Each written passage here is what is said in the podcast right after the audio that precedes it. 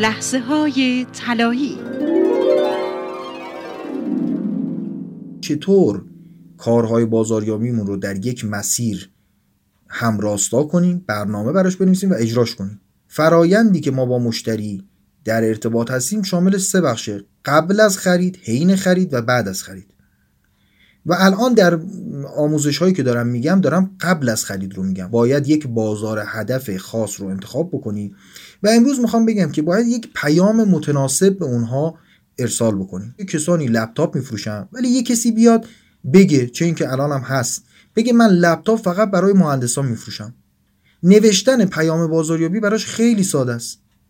می‌تونه بگه که من دقیقا می‌دونم که مهندسینی که کارهای فرض کنید نقشه کشی نمی‌دونم ایکس ایگرگ انجام میدن به چه نرم افزارهایی نیاز دارن؟ کامپیوترشون باید چقدر توانمندی و قدرت داشته باشه؟ کامپیوترهایی که من میدم برای مهندسین نه توانمندیشون یا ظرفیت و قابلیتاشون نه کمتره و نه بیشتر یعنی قرار نیست پول بیشتری هم بدی. طبیعتا ما اگر بریم یه لپتاپ خیلی فوق پیشرفته بخریم پنج برابر اون نیازمون هزینه کردیم و کارمون هم درست انجام میشه.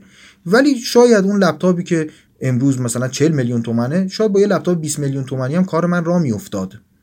و این فردی که بازار هدفش رو انتخاب کرده به ما می‌تونه رو بگه که این لپتاپ ما بررسی کردیم برای این نرم افزار مهندسی کار شما رو را میندازه و ویژگی هایی که داره مثبت برای یک مهندس.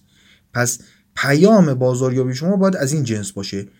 یک نیازی که یک بخشی از بازار داره رو به خوبی بتونه جواب بده و بتونیم اثبات بکنیم که ما این رو بررسی کردیم و برای شما یک محصول یا خدمت رو آماده کردیم.